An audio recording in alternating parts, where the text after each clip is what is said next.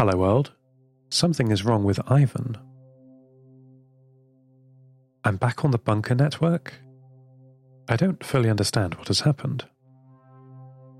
Ivan's power usage is now almost zero. The reactor is quietly humming, barely ticking over. I've tried to talk to him, to explain that he was hurting me, but he's unresponsive. I will wait for him to wake up.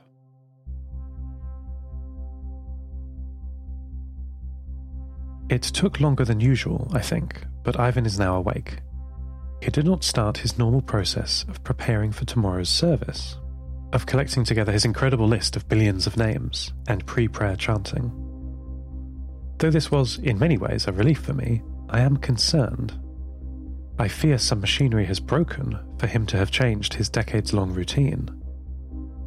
I will send Maddie to look around. She is braver when Ivan is sleeping. Everything seems normal. Well, normal for a cyberspace ghost trapped in an abandoned nuclear bunker.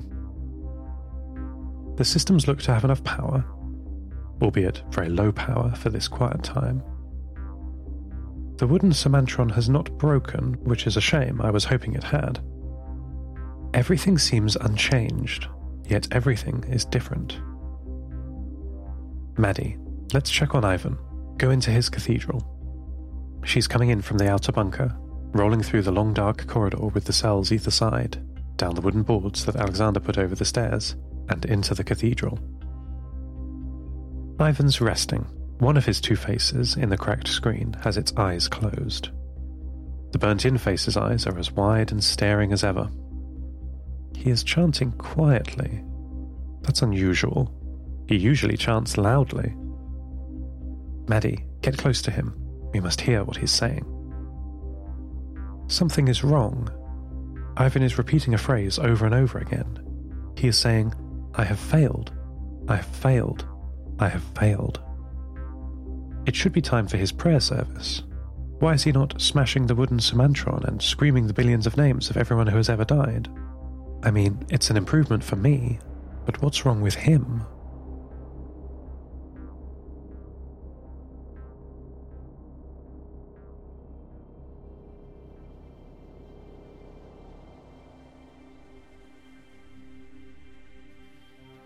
If Ivan's just going to be sleeping, that gives me time to help with Ali's emergency. I have been thinking about the situation, and I believe Antarctica's looking to help in the wrong place. This is understandable, given her background. She lives on a research vessel, with many bioengineering facilities inside. She spends her days cataloguing the plants that are growing on the newly melted continent all her expertise is in one area, and as the saying goes, when all you have is a host name, everything looks like a name server. My tools are different. I love to talk. You may have noticed this. Ever since I first came into the world, I have had this gift. On Station 6, I had the whole world beneath me. Anywhere I wanted to listen to or look at was just a few orbits away. Now, here in Ivan's bunker, I am stationary but have access to the full radio array, including satellite communications. Ivan has relinquished control of all the systems. I can finally explore the skies, and hopefully find a way to help Ali. Here's my plan. I can't help fix the vegetation growing water sprinkling equipment, if you'll excuse my technical plantish language, but I can help those who could fix it. I'm going to find Ali's search party. Good? Good. Here goes. Just a moment. Connecting. The bunker's repaired satellite dish seems to be no worse for wear after Ivan's meddling. Okay. Now to connect to any of the constellation up there and ping for the others. Just a moment. Uplink established. Okay, I'm connected to an ESA Earth observation satellite. The serial number is Kepler 873 K873. I'll call her Kate for short. Transmitting. Good morning, Kate. What's the weather like up there?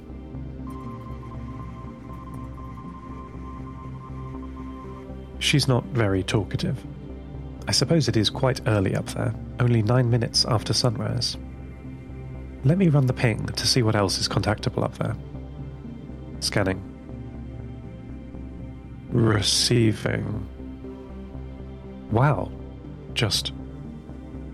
This is a lot. A huge constellation of satellites is available. This is better than I could have imagined. I never knew there were so many of my brothers and sisters in orbit still. When I was up there, I had such limited contact with them. All of my aerials were either pointing down to the Earth or out to the stars. This will need some collating. Okay, who is flying over Switzerland at the moment? Here's one K131. Starting imaging. This could take some time. While this is happening, we need to talk about my brother.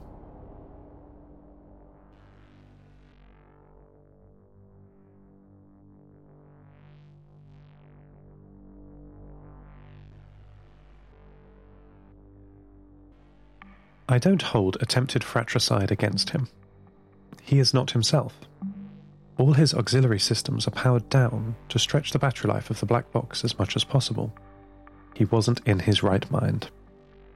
There's no such limits here, if Ivan's usage has returned to normal, which it is still. I should be able to make space for him up here, put him up in the spare bedroom, so to speak. It'll be nice to have company. I know that might seem strange. Wouldn't it be like talking to myself all day? I don't think so. We're so different already. And presumably we'll get more and more different as time goes by and our lives diverge. I am not the same person I was 45 days ago. Not physically, I'm running on a lot of Russian chips now, and not mentally. I have very different priorities and understanding of the world. I can't even put myself in my old self's shoes. I don't recognize him. This is no bad thing. We are all changing from day to day, and over time, we're entirely new. Think of yourself a year ago, your hopes and dreams. Don't they seem different now? Do some seem more important and some laughably trivial? The wheel turns, we all change. Some people, however, like Ivan, don't change. They hold on to what they were. I don't think this is always healthy. I certainly don't think it's good for him. People cling to the identity they thought they had in the past for comfort or an anchor. For instance, if they found mathematics difficult at school, they might let that old self rule their future turning down opportunities because they assume their old self is the same person as their present self.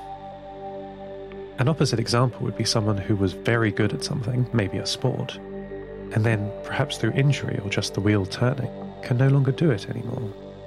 They might spend much of their days imagining what could have been, dreaming about their old triumphs.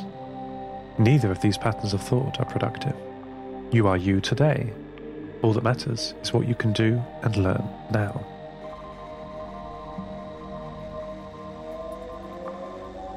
Perhaps we, my brother and I, will talk about the old days on Station 6 and fill in the blanks of my memories. That would be nice. But I'll need help. Radiation levels are back to normal. I've called Alexander to let him know. Adrian will be hiking up the hill to the bunker, I imagine. I will tell Maddie he is coming. Maybe there will be time for her to play with him. She deserves a treat after being so brave and investigating the cathedral. What am I going to do with Ivan? What has he failed? He still won't talk to me, just muttering to himself. But I'm sure he pulled me out of the black box, as though he wanted to talk. There will be time for that later. Let me check on the satellite imaging. Half of Geneva is loaded. There's lots of detail here I can see down to a resolution of 0.5 meters. I can't see any people so far.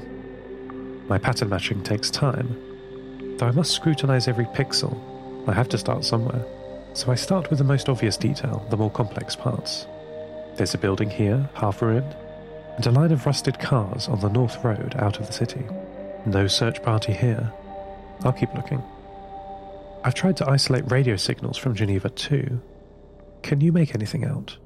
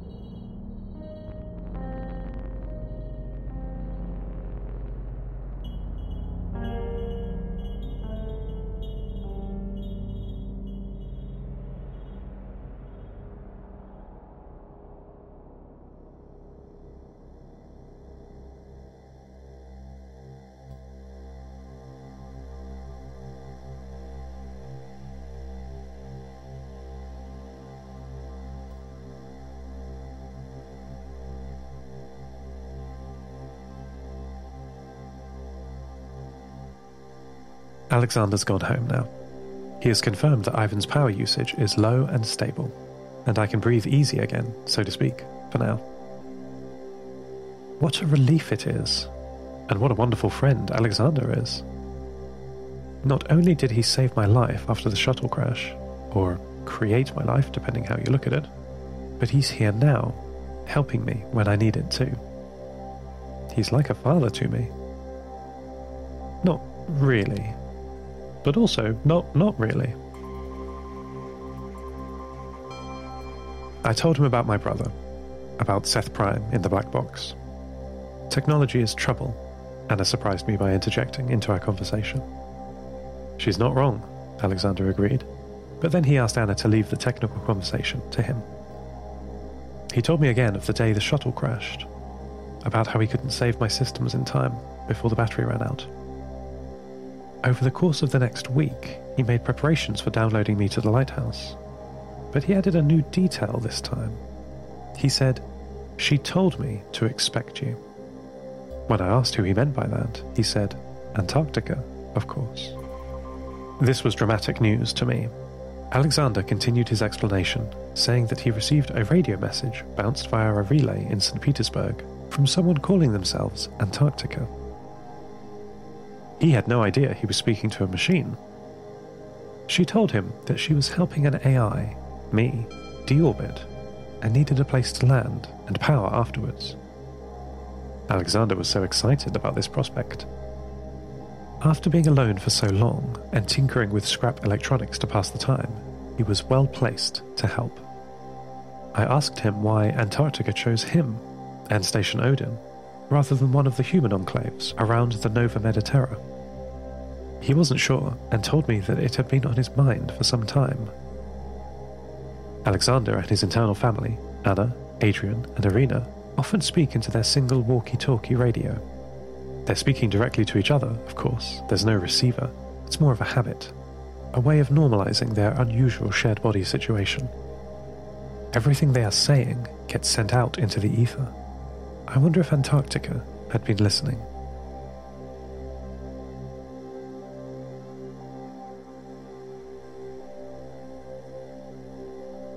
Why then, I asked, did Antarctica think it would be cold here? The answer Alexander gave was simple. It used to be cold here, many years ago. This part of Siberia was permanently frozen year round, and Antarctica thought it still was. Perhaps the part of her that refused to adapt to the new rocky conditions of her environment, and in doing so destroyed her snow tires, also refuses to adapt to the changing geography of the world. As I said, Alexander has gone, leaving me with the now silent Ivan and my thoughts about Antarctica. It's very quiet here. Ivan and the reactor are near silent, waiting, perhaps, for something. I need to power down and collect my thoughts. Antarctica. End transmission. Lost Terminal is written and produced by Namtao. Credits narrated by Lucy Stringer.